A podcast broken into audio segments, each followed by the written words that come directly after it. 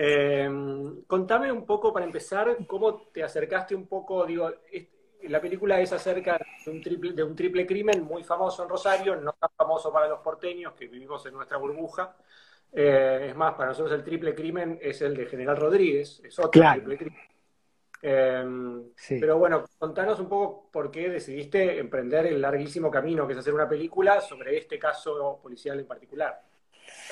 Sí, bueno, me encontré, digamos, en las calles con las marchas de los familiares de los chicos asesinados.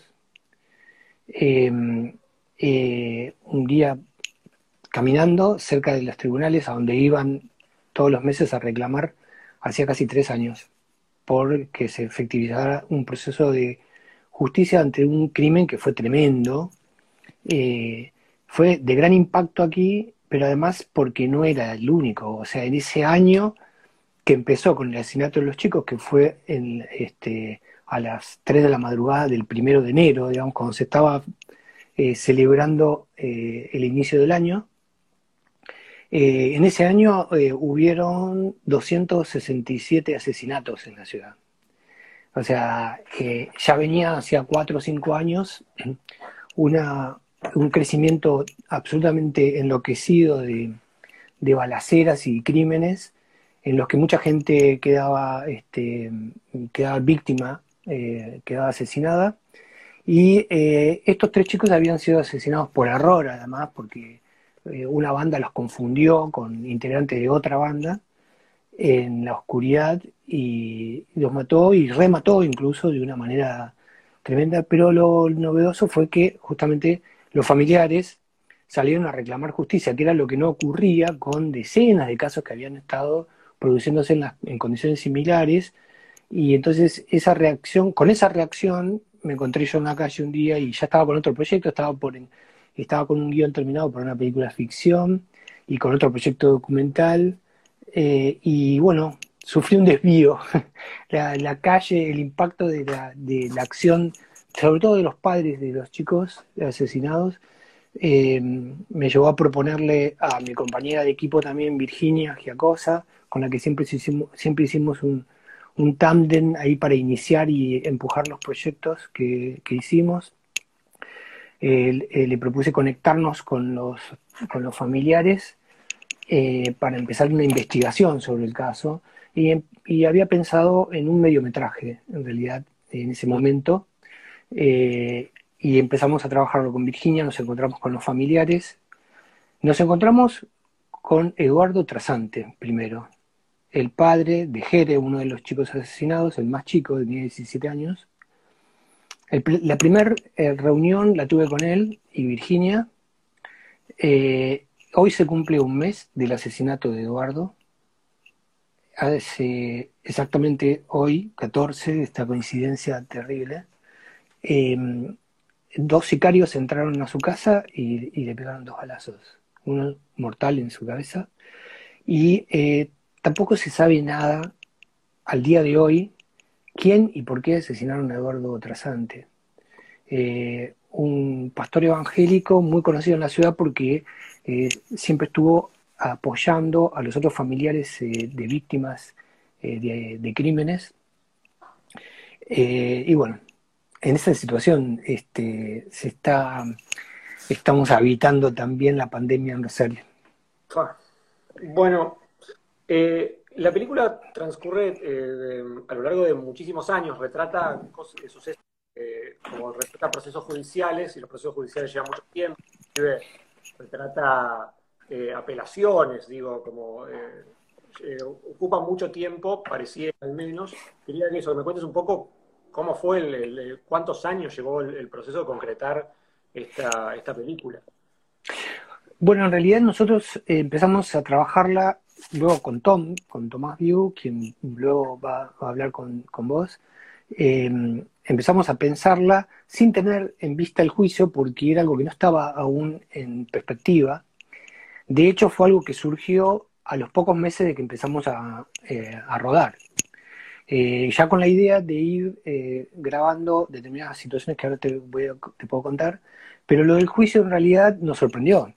No, sabíamos que iba a surgir con, tanta velocidad. eh, porque fue producto de, una, de toda esta presión social que hubo respecto del, caso del crimen de los tres chicos, que llevó a que se hiciera un cambio de la legislación en cuanto a lo jurídico y se habilitaron los juicios orales y públicos en la provincia y este fue el, el primer caso oral y, el primer juicio oral y público en la provincia de Santa Fe fue el del triple crimen de Rosario, vamos a ponerle de Rosario, y este, eh, entonces fue eh, realmente eh, otra vez la situación volvió a, provocar una tremenda concentración de factores, que es algo que a mí me fue marcando en la elaboración de la película, ¿no? O sea, periódicamente se sumaban o se, o se, se, se mezclaban, se combinaban una serie de factores terrible, de, terrible potencia de choque y, eh, eh, y ahora nos veíamos con un, con un juicio cercano cuando recién estábamos empezando a rodar, la etapa que habíamos decidido que fuera de testimonios directos de los familiares en el lugar del crimen, que fue una decisión que marcó la película y nuestro proceso eh, de realización, porque una de las primeras cuestiones que sacamos en claro en la charla con los, con los padres de los chicos de las víctimas fue eh, ir a hacer esa conversación con ellos en el lugar del crimen, que era, eh, a, ese, ese, momento ya era un lugar muy simbólico, que fue la canchita de la Villa Moreno, una villa eh, muy conocida aquí a partir de ese, de ese hecho, pero que era el lugar de juego de todos los pibes del barrio, de la villa, que se había convertido en en el sitio, en el espacio de la tragedia. Entonces, eh, ese iba a ser un, episodio, uno de los capítulos claves de la película, y luego esa estructura la fuimos modificando eh, en función de que apareció la instancia del juicio al que pudimos acceder con Tom de una manera bastante este, original. Sí, de eso fuimos la única. Me lo tengo guardado para preguntárselo a Tom la parte más, la parte más judicial. Bueno, fuimos, de hecho, este, la única película que se estaba rodando en ese juicio, fuimos este, Tom y yo registrándola. Este, y bueno, entonces ahí eh, sí empezó un, un, elemento muy importante, tanto en la historia como en, este, como en la historia de la realización de la película, que era incluir un juicio, que la verdad para mí fue maravilloso poder incluir ese segmento, eh, porque yo siempre le presté mucha atención al tema jurídico, de hecho, ahora me he dado cuenta, este, vi algunos fragmentos de la película eh, antes de hoy, eh, digamos, antes de esta charla, y mm, eh, me di cuenta que en varias películas mías anteriores tengo juicios o momentos de, de, juicios o expedientes, y me doy cuenta del interés que yo tengo por lo jurídico, que es algo que determina tanto la vida de las personas, de los individuos, y que está pautado desde las instituciones, sin que eh, los habitantes tengamos plena noción de lo que significa lo que se está decidiendo en los estrados judiciales o en los expedientes. Entonces, los expedientes para mí son una parte de la historia de la humanidad, de nuestra civilización actual, eh, que no está muy contada y que incluso está narrada en términos muy difíciles para que la población no, la, no las entienda mucho. O sea, hablar de la juris este, siempre implica una terminología casi como la médica, ¿no? muy específica y que mantiene un cerco de comprensión para que la población no sepa claramente todas las tramoyas que se efectúan ahí detrás. Una de esas era impedir el proceso de justicia en un caso como este, que era tremendo, eh, y que el triple crimen de Rosario demostró que era posible hacer la, justicia, además, que era posible hacer una investigación, que era posible este, tener un proceso acusatorio, incluso condenas. Absolutamente. Em, yo volví también a ver, a ver la película, comparto contigo la fascinación por la, por la justicia, sobre todo bueno, mucho los procesos burocráticos del Estado, el funcionamiento del Estado. Y, es algo que se ve muy, muy patente y también algo que aparece en los juicios muy, muy claramente y que la película resalta es eh, el juicio como, como acto de representación también, como ficción, como obra teatral. Totalmente, sí. Como una eh, apuesta.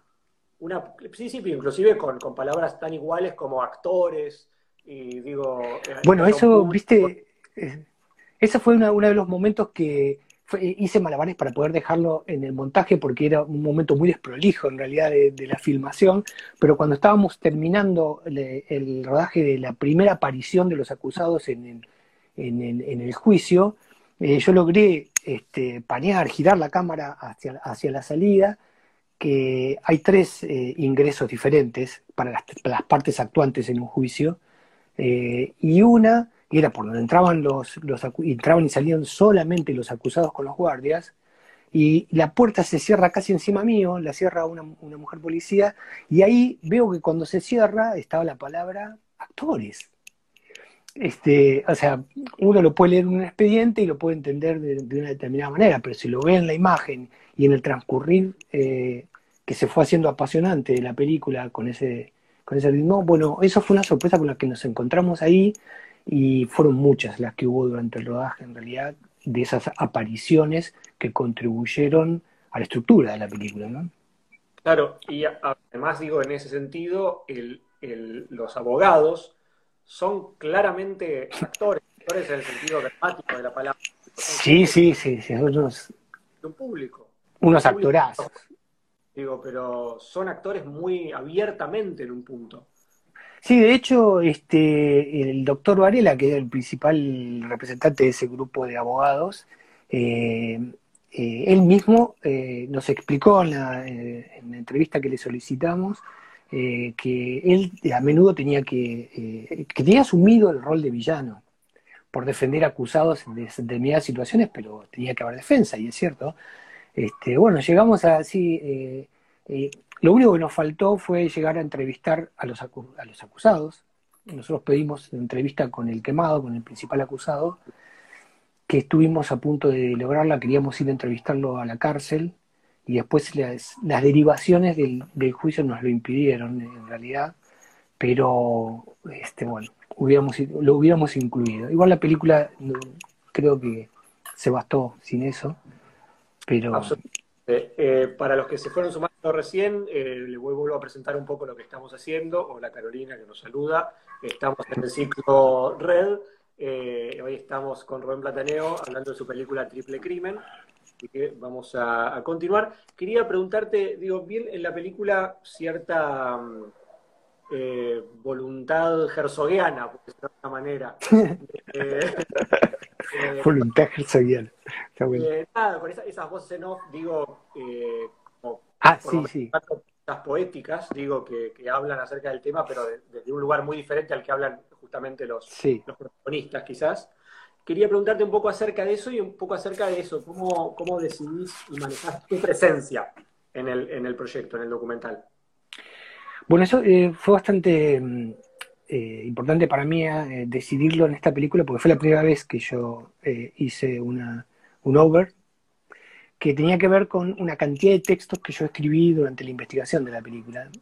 Eh, de hecho, eh, casi todo lo que escribí lo escribí antes del rodaje, durante el proceso investigativo, digamos, eh, y había volcado yo allí mm, uno de los elementos, podríamos decir, temáticos o una de las líneas de, de pensamiento que tiene que ver con el tema económico, digamos, de cómo el narcotráfico se vincula eh, o está entramado con la economía global y con el ritmo de esta economía global contemporánea que llaman neoliberalismo, digamos, pero es como el momento actual del capitalismo salvaje, que siempre fue también, desde que surgió, pero que tenía que ver con esta aceleración, este proceso de, aceleración que vivimos, eh, eh, que se dio desde, desde, los 80 para acá, en que eh, comienza una etapa del capitalismo donde lo financiero es fundamental y se aceleran todas las tasas de producción, las tasas de ganancia,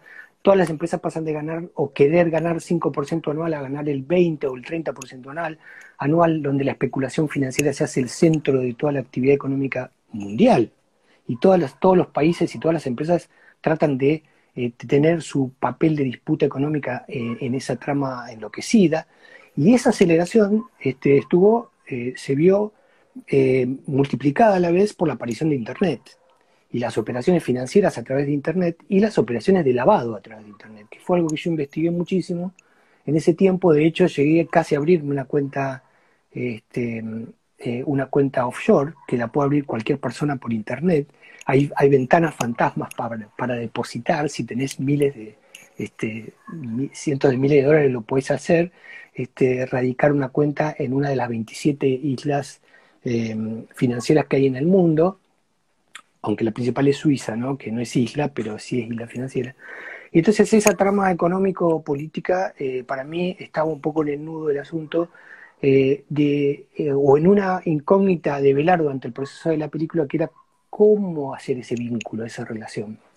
Entonces, este, bueno, asumí el rol de que la podía hacer yo, de que lo podía hacer directamente con mi propia este, evaluación o mi propia reflexión sobre el asunto, o con elementos de de investigación que yo venía llevando hacía mucho tiempo.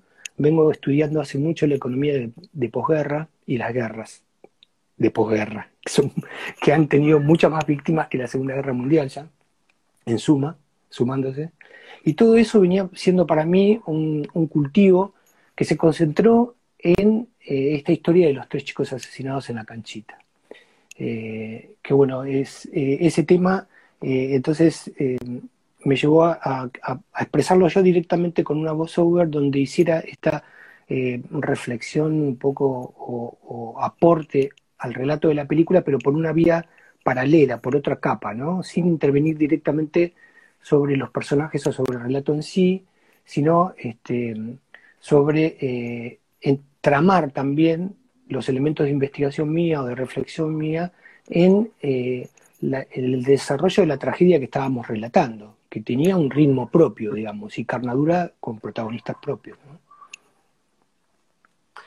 Eh, ahí hay algo a que a mí me interesó mucho, justamente, que lo que genera. Perdón, Rubén, no, yo no sé si me seguís escuchando porque te veo detenido. No, yo te escucho. Ah, perfecto. Genial. No, hay algo que sí, justamente acerca de esto mismo que estás hablando, que me pareció una.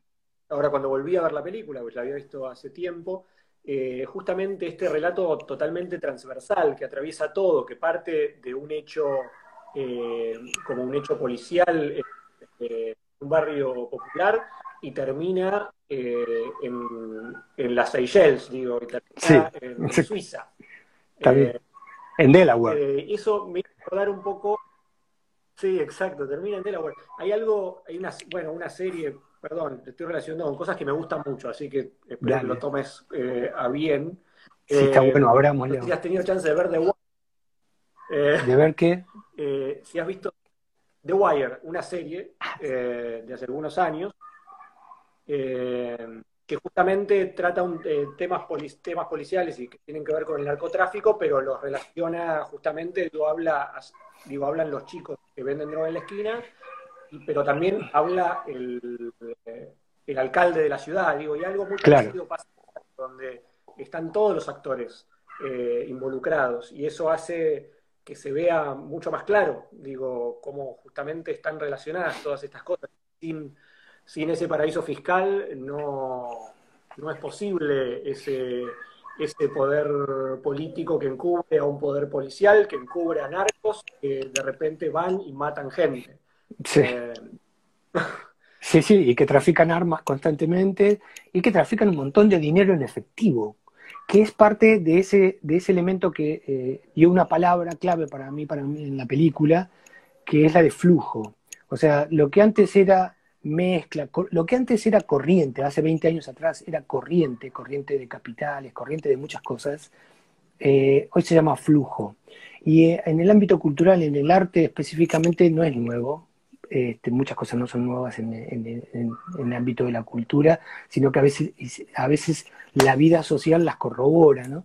Este, pero eh, justamente lo del flujo financiero tiene que ver con esto. Y, en un momento, no sé si te acordás, lo, asume también como propio ese, comentario del flujo financiero el, el, abogado defensor de los acusados, Varela, cuando habla de la cantidad de dinero que tienen que tramitar, que más que abogados lo que necesitan los narcos son mensajeros, dice. O sea, gente que delivery necesita. o sea, que lleven el dinero efectivo a las cuevas de lavado, que son los bancos. O sea, todo el mundo sabe que son los bancos, pero este, em, nadie le pone el cascabel al gato eh, porque eh, en realidad bueno, es un sistema, eh, sistema que gobierna la economía mundial, que es una economía delincuencial. O sea, toda, la economía mundial es una economía de delincuentes, ¿no? Por más que ahora estén en la, en la, en la Costa Azul. Eh, quería hacerte una, pregunta más antes de pasar a Tom y luego quiero volver a ti para, hacerte algunas, algunas consultas más eh, al final. Eh, antes, igual voy a, para los compañeros que se van sumando, los compañeros que se suman, estamos hablando con Rubén Plataneva acerca de su película Triple Crimen, esto es parte del ciclo Red del colectivo de cineastas. hay algunas, algunos detalles que, encontré en este segundo que tiene que ver un poco con el fondo en las entrevistas, lo que está el fondo. Y hay un momento en particular eh, muy lindo en el que están en la cuando están en la canchita, no recuerdo exactamente a quién están entrevistando, creo que el hermano de uno de los, de los chicos asesinados, hay unos chicos jugando al fútbol y hay una pelota que viene hacia cámara y un chico que se queda helado sin saber qué hacer por un buen rato, como deteniendo el partido. Eh, sí, sí, sí. Que me cuentes un poco eso, digo, bueno, pues es cuando bueno, la, realidad se cuela en, los documentales, que es el momento fascinante de los documentales. Sí, sí, sí, eh, apasionante. Un poco qué relación habías encontrado justamente con, bueno, filmar en lugares donde están pasando cosas que uno no maneja. Bueno, claro, en ese momento es muy bueno el, el, detalle que, que observaste, porque así como en ese momento yo detrás de cámara al niño le dije que hiciera nomás lo que quisiera, que siguiera jugando, este, y que quedó perfecto como un personaje de la situación, frente a Gastón que estaba contando muy compungido, además lo que estaba contando, que es tremendo, porque él fue, él fue, él fue el primero que encontró a su hermano baleado y la policía no lo dejaba, no dejaba pasar a los familiares, estaban esperando que los chicos murieran. Y este eh, pero bueno, esas situaciones se repitieron, se dieron de diferente modo muchas veces, que surgen este, eh, momentos eh, sorprendentes que son parte de la realidad que está transcurriendo en tiempo real frente a la cámara y al micrófono. Eh, y justamente se trata de ver cómo eso se incorpora al relato. No solo como al registro de la imagen y del sonido, sino que haga parte de un relato que también está fluyendo que por eso te decía que lo de flujo para mí fue determinante en la construcción de la película, porque así como ese flujo financiero ya había tomado una velocidad que yo estudié en la economía que se llama velocidad Shenzhen, que es una ciudad de China, la ciudad de China que produjo el mayor aceleramiento de productividad en la historia del capitalismo, eh, que era un pueblito de pescadores enfrente de Hong Kong y que fue el experimento chino junto con Estados Unidos, eh, guiado por Kissinger, para hacer explotar el nivel, el, nivel de productividad. Entonces hay una forma de medir el, crecimiento de las acciones en Wall Street que se llama velocidad Shenzhen, que es la velocidad de aumento de la productividad de una acción, de una empresa, de la economía de un país. Por supuesto los chinos son los que más aceleraron. Y esa, eh, ese tipo de, locura de flujo eh, se daba constantemente, ¿no? Entonces era como incorporar elementos que están viniendo a otra velocidad. Hoy estamos, por ejemplo, todos este, en un estado de suspensión con la pandemia, ¿no? Pero en realidad toda la, vida y la economía mundial venía a un ritmo aceleradísimo. Y ahora quedamos como en el anime japonés, que a mí me gusta muchísimo, y que eh, usa una metáfora gráfica eh, a menudo, recurrente, que es la de que toda una situación de aceleración como la producción de una bomba, por ejemplo, eh, llega a un momento en que eleva a los, o el estallido de una bomba o una carrera, eleva a los personajes y quedan como flotando en un estado de suspensión con una nube, sobre una nube invisible, hasta que mucho tiempo después, que pueden ser un microsegundo, caen y todo se derrumba. Hoy quedamos con el efecto de la pandemia en el estado de suspensión extendido. Yo estoy un poco alucinado con esta situación porque tiene mucho que ver con el delirio de economía eh, mundial que, que, venía imperando y que ahora también ha dado un salto, ¿no? Todo, es cierto que las cosas van a cambiar, se va a acelerar lo que ya venía pautado, que bueno, está en el trabajo, en el trabajo, en el teletrabajo a nivel global, que también nos va a afectar en el cine, de cómo se va a producir, para qué se va a producir, eh, se van a producir películas, para qué tipo de visionado. Todo eso este, hace seis meses ni lo hubiéramos pensado, que venía a este ritmo. Aunque estamos en un estado de suspensión, continúa la aceleración delirante del capitalismo.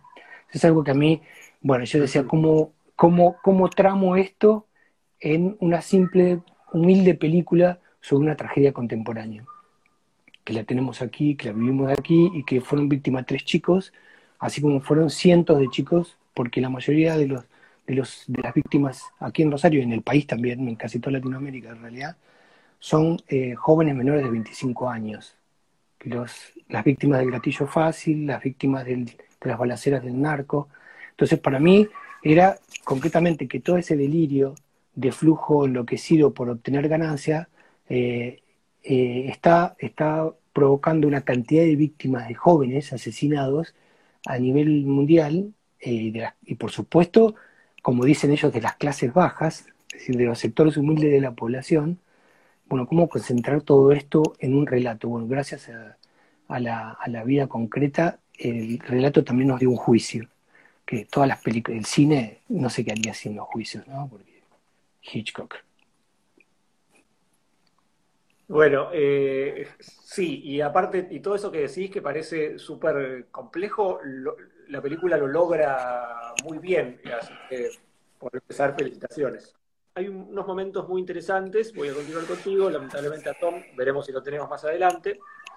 Em, quería hablar eh, un poco acerca un poco de las secuencias con música, que me parecieron muy interesantes, mm. porque me, da la sensación de que intentan hacer como un paralelismo eh, entre los como los pasillos y los corredores de ese, mm. de ese barrio y los Em, y los pasillos eh, de la burocracia estatal también. Tribunalicia, claro, exactamente, bien.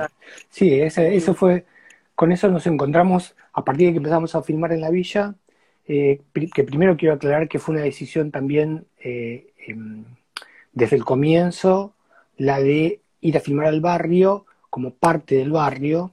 O sea, yo nací en un barrio obrero, no en una villa, mi familia era una familia obrera, pero este, eh, siempre me interesó eh, reflejar eh, desde, desde los lugares auténticos y los espacios reales este, y no mencionar este, las cosas por, por encima o con artilugios en cuanto a registros documentales, ¿no? Y entonces meterme este, con, estos, con estos familiares y amigos que se hicieron todos amigos en, en, la villa, en los pasillos de la villa donde viven, este, me llevó a, relacionar constantemente ese, esa forma de transitar, ese circuito interno que tiene la villa, que son realmente como arterias eh, eh, invisibles, eh, y que las, y las pude cotejar luego con, los pasillos que parecen interminables del tribunal, y que tenía que ver un poco también con la misma sensación que sentí cuando empecé a, trabajar, con, a, trabajar los testimonios de los familiares en la canchita, con lo que sentí a partir de lo que ellos nos relataban. Esto lo charlamos muchísimo con Tom, que hicimos un, equipo constante, permanente. La película la hicimos realmente hasta, hasta el momento de la postproducción, la hicimos juntos.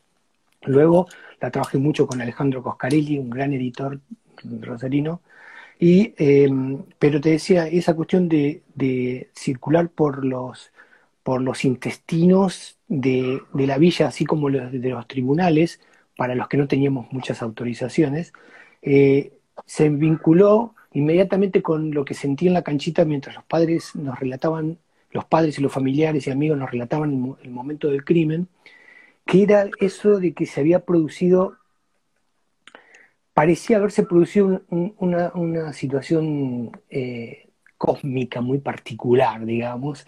Eh, yo lo, asocié con, la, con el movimiento del vórtice, que es ese movimiento que se da en cada hemisferio, se da al revés, es el que se da, el que se da, el de la sangre del asesinato en la ducha de psicosis, cuando el agua se escurre, se escurre por este, el ojo de la bañadera, que es el ojo de la víctima.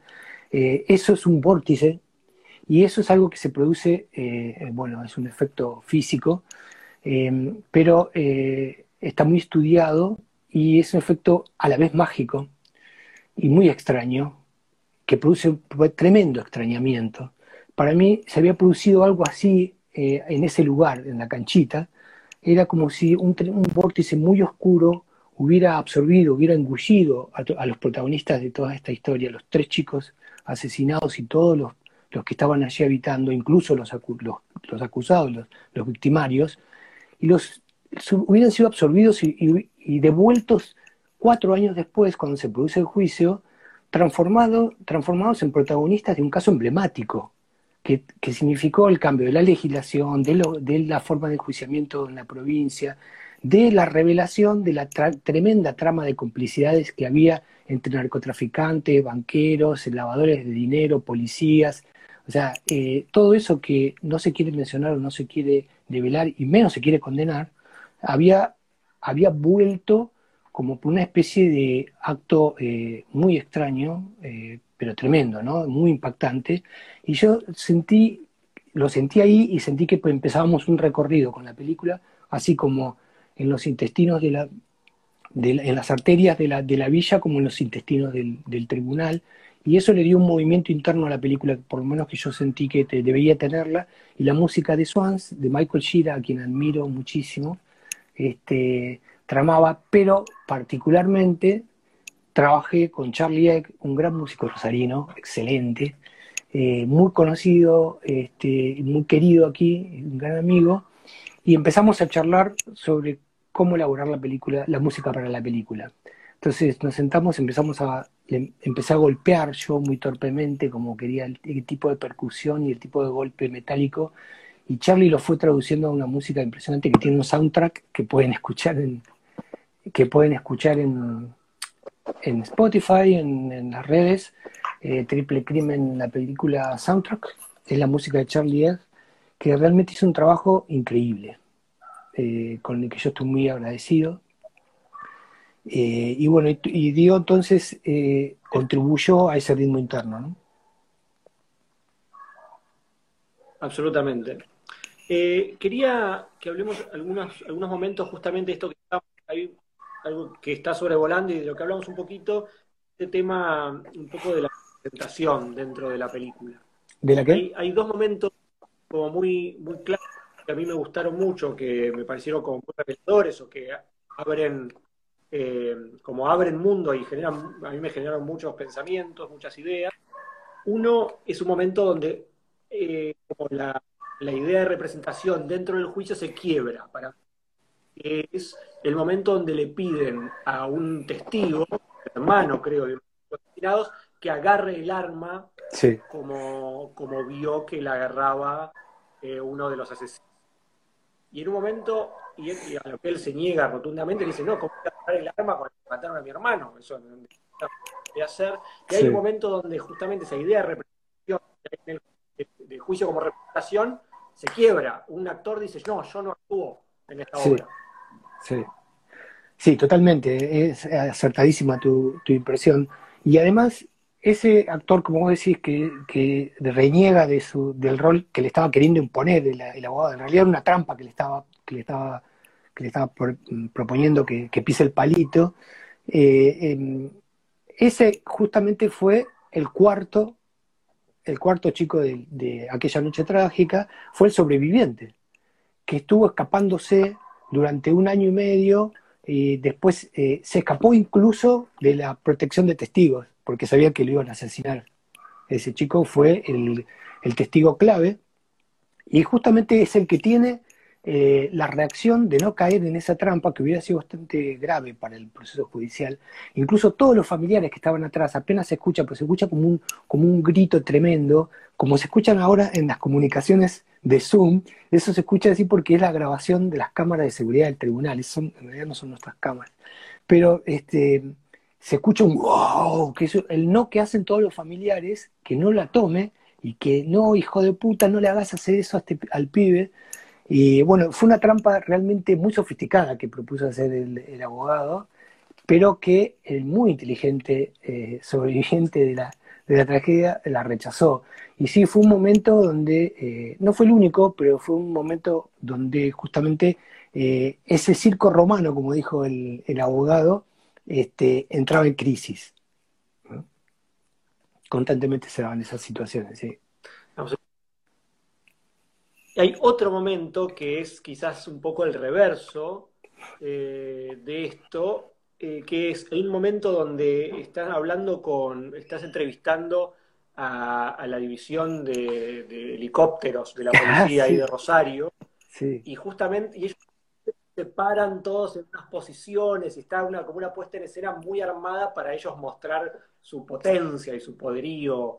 Eh, y él pide, pide inclusive una retoma. Digo, sí, sí, sí, No, fue que esas dos escenas eran un poco reverso, como estos están tratando de representar lo mejor posible y el otro rehusándose a la representación. Claro, sí, sí, exacto. Había eh, un entrecruzamiento constante, que era un poco también la idea de la película, ¿no? O sea, favorecer el, el, el entrecruzamiento, que ahora, bueno, después podemos hablar del concepto, pero eh, esa fue una situación muy, eh, la verdad, muy anhelada por nosotros. Estuvimos eh, un año y medio tratando de que nos habiliten el vuelo en helicóptero de la policía, no cualquier vuelo en helicóptero. Podíamos alquilar un, helicóptero si la producción lo hubiera este, soportado, pero el tema era que en esos días, en, en esos años en realidad, se hizo habitual eh, el sobrevuelo de los helicópteros de la policía sobre la ciudad. Cada vez que, todas las mañanas,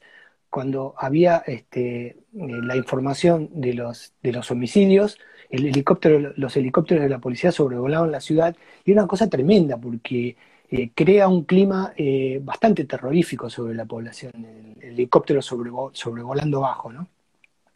Y entonces, además, por la noche, con, el, farol, desde el helicóptero que ilumina tremendamente, tiene una lupa fuertísima, eh, que los policías nos explicaron que de ahí se puede disparar y le pega seguro al pecho, decían, desde el helicóptero a cualquiera.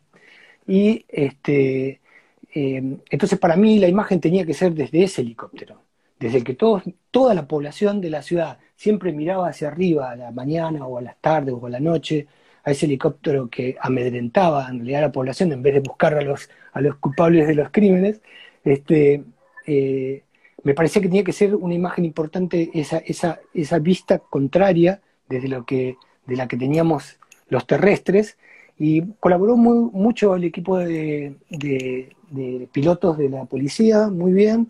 yo le solicité que hicieran una presentación de qué, de qué equipo íbamos a volar, de qué, de qué dispositivo, y se mostraron muy, como viste, muy colaboradores.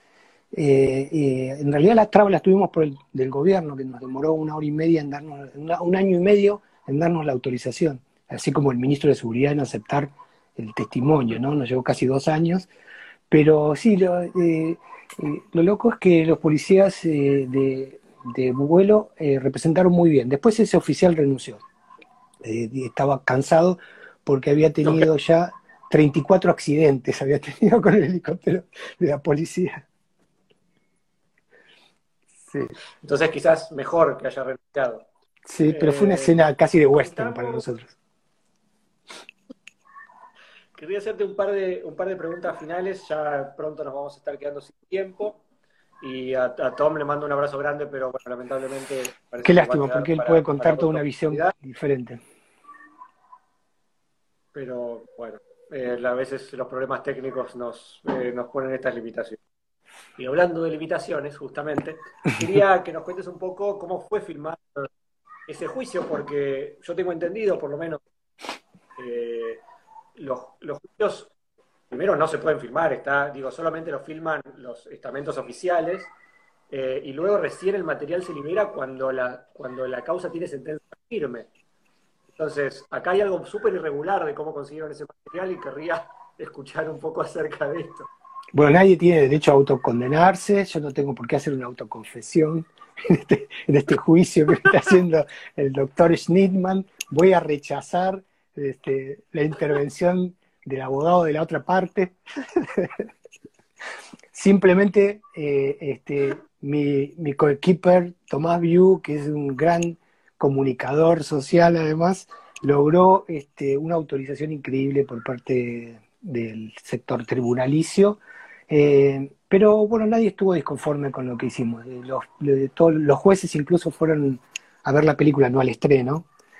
Fueron luego, este, y bueno, todo el mundo quedó este, conforme con que se había respetado no sé qué, porque en realidad nosotros hicimos lo que quisimos con todo el material, pero eh, eh, sí, fue un artilugio maravilloso que logró Tomás de ser reconocidos como prensa, que no lo éramos, y eh, igual la prensa no, no presenció el juicio, solo nosotros éramos la única cámara y el único micrófono, Tom, Tomás y yo grabando y filmando, este, no pudimos grabar todo, hubo cinco testigos que no pudimos filmar, uno que era uno de mis más anhelados, que era la novia del quemadito, eh, que bueno, que me hubiera encantado que sea protagonista de otra película mía sobre el quemadito, que es una de las grandes historias del narcotráfico rosarino.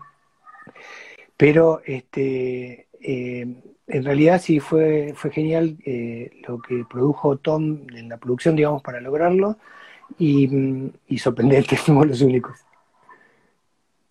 o sea que no, estaba claro que no era una, que no era, no era una cuestión periodística lo que se iba a hacer ahí sino que estábamos haciendo una película, ¿no? O sea, estábamos tramando un, otro tipo de relato eh, a partir del juicio también. De hecho, entonces el juicio tomó una importancia, eh, le hicimos un capítulo eh, en sí de la película, ¿no? Un episodio. Y para, para, ir cerrando, quería preguntarte un poco, porque digo, cuando uno hace un documental desnudando, digo, un montón de cuestiones de tramas y corrupciones eh, eh, policiales, eh, políticas y todo este entramado narco en Rosario que, que tanto se hacen eco los medios nacionales y los medios quería que nos contaras un poco acerca de cuál fue el impacto social del documental. Un documental así tiene un rebote en la sociedad y, en, bueno, y al ser un documental tan transversal que habla como un poco de todo el entramado, puede tener rebotes muy, múltiples. Y eh, a ver, ahí nos cuenta Tomás que justamente en el proceso de postproducción salió la apelación que absolvió uno de los condenados, pero eso, eso está dentro de la película. Sí. Pero ¿cuál es la pregunta? No entendí bien. quería eso, saber un poco las repercusiones. Ah, la reproducción de... No, no, un poco las repercusiones, el que tuvo el documental luego de estrenado. ¿Qué pasó, digamos, cómo, cómo rebotó en en la sociedad rosarina y en el caso también en particular. Bueno, las pocas funciones que tuvimos fueron prácticamente a sala llena, fue impresionante.